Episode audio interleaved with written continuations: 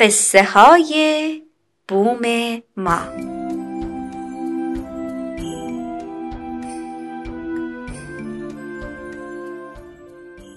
یکی هست یکی نیست. یه قصه است با هزار هزار آدم که هی میان و هی میرن. اسم قصه چیه؟ زندگی. قصه گو برامون کتاب بخون.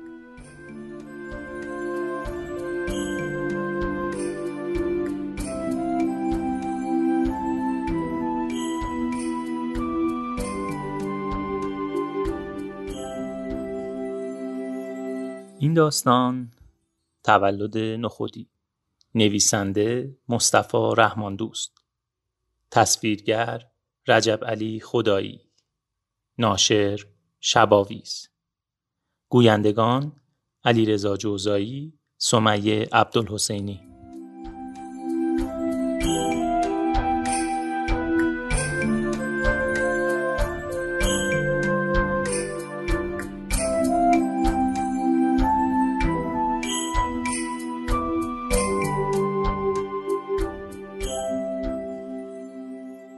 یکی بود یکی نبود.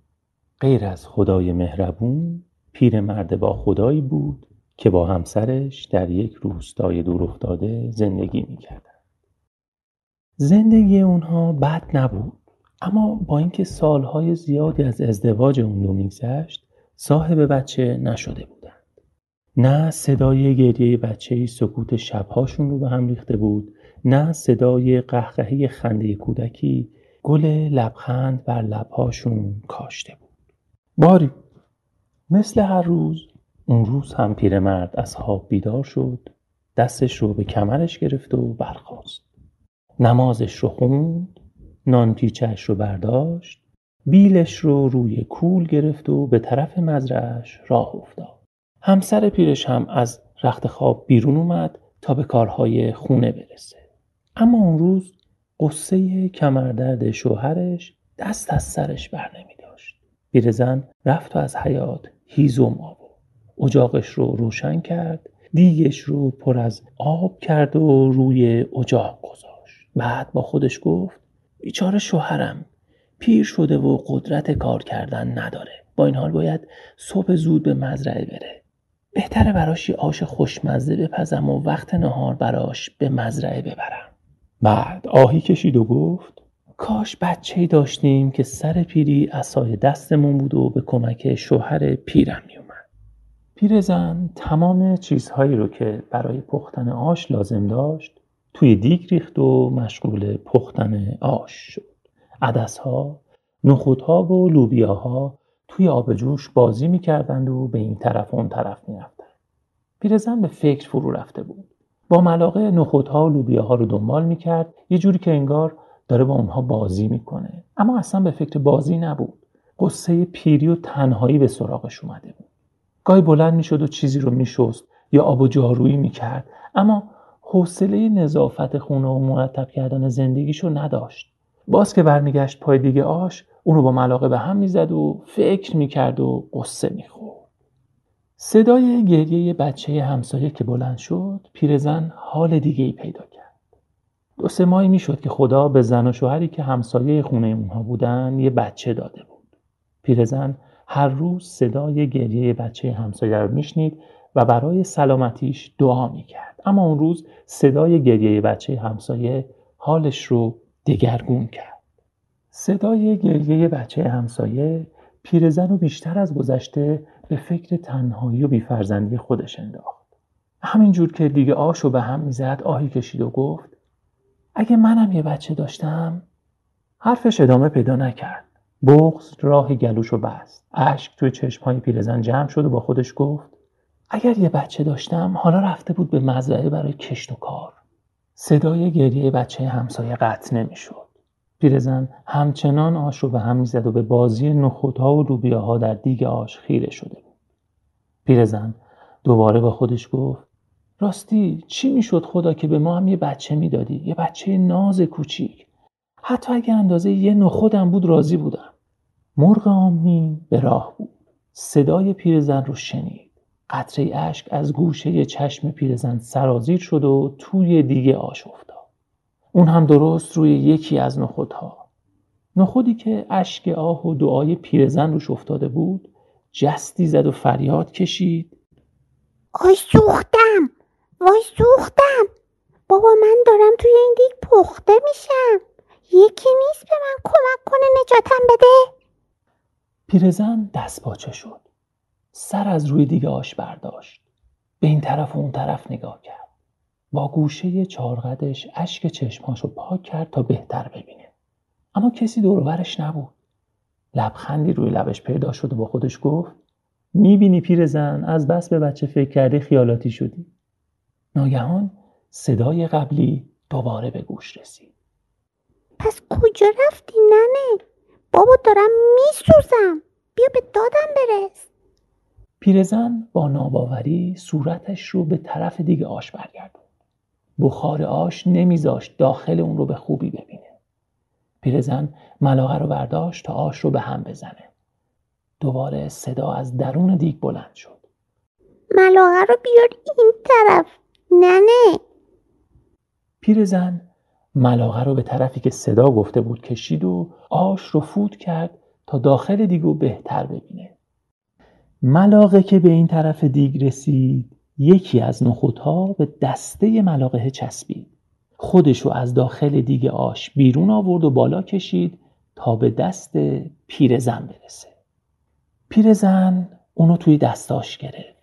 نخود باز هم به حرف اومد و گفت سلام ننه خوب شد که نجاتم دادی داشتم میپختم پیرزن گفت گفتی ننه تو تو کی هستی؟ نخود گفت. من؟ من پسر شما هستم. مگه شما دعا نکردی و از خدا نخواستی که یه بچه داشته باشی؟ حتی اگه به اندازه یه نخود باشه. خب مرغ آمین به راه بود و دعای شما رو شنید و آمین گفت. خدا دعای شما رو قبول کرد و منو به شما داد دیگه. پیرزن باور نمی‌کرد. به نخودی که توی دستش داشت خیره شده بود. همه چیزش مثل بچه های معمولی بود. دو تا دست داشت و دو تا پا. صورت شیرینی که به اندازه یه نخود بود و یک دهان خیلی خیلی کوچیک. پیرزن همچنان با حیرت نگاه می‌کرد که دید نخود به اون پشت کرده و سرش رو توی دستهاش گرفته. پیرزن گفت خب بگو ببینم اسمت چیه؟ چرا اینجوری نشستی؟ نخود گفت اسم که ندارم. شما که مادرم هستی باید برام اسم بذاری. بعدم می‌بینی که لباس ندارم خجالت می‌کشم. پیرزن گفت قصه نخور. الان خودم برات یه دست لباس میدوزم. اسمتم می‌ذارم نخودی. چطوره؟ نخود گفت. خیلی هم خوبه ننه جان. ننه نخودی رفت و یک تیکه پارچه آورد. سوزن و نخ رو به دست گرفت و مشغول دوختن لباس شد. نخودی اونقدر کوچیک بود که دوختن لباس برای اون وقت زیادی نمی برد. لباس که دوخته شد آفتاب تمام حیات خونه پیرزن رو روشن کرده بود. نخودی لباسش رو گرفت و پوشید. بعد هم از پیرزن تشکر کرد و گفت خب ننه جان من حاضرم. حالا بگو که چه کارایی هست که من باید انجام بدم؟ ننه نخودی اونو با انگشتهاش گرفت به صورتش نزدیک کرد بوسی بعدش هم گفت کاش آرزو می‌کردم که تو اندازه یه بچه معمولی باشی. من چه می‌دونستم درهای آسمون بازه و مرغ آمین در پرواز. بازم خدا رو شکر که آخر عمری تو رو به من داد. پسر جون همه کارها رو خودم می‌کنم. از پسر کوچولویی به اندازه تو که انتظار ندارم بار منو به دوش بکشه. نو خودی در جوابش گفت. ننه جان مگه نشنیدی که از قدیم گفتن فلفل نبین چه ریزه بشکن ببین چه تیزه؟ به قد و قواره ریزه من نگاه نکن. خدا به من هوش فراوان و دل گنده و قدرت زیاد داده. هر کاری داری بگو تا برات انجام بدم. ننه خودی که باورش نمی‌شد گفت آخه فکر نمی کنم تو بتونی کاری بکنی. ناگهان بوی سوختن آش توی دیگ بلند شد. ننه نخودی پرید به طرف اجاق. نخودی رو گوشه گذاشت و دیگ رو از روی اجاق برداشت و بعد با ملاقه اونو به هم زد. بعد رو به نخودی کرد و گفت بیا اینم کار. همین الان باید یه قابلمه از این آش رو بردارم و برای شوهر پیرم به مزرعه ببرم. یه قابلمه کوچیک آش صد برابر تو قد و وزن داره. تو که نمی‌تونی اونو جابجا کنی پسرم. خدا تو رو به من داده که از تنهایی نجات پیدا کنم. توقع بیشتری از تو ندارم. خدا رو صد هزار مرتبه شکر.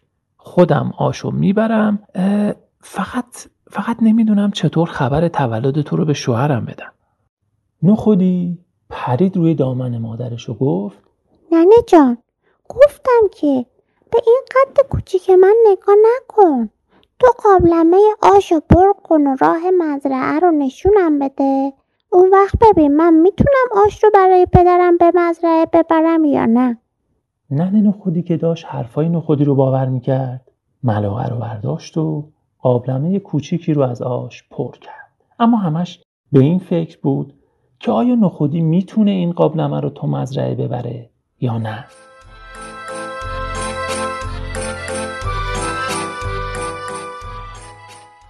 شاید داستان بعدی قصه تو باشه.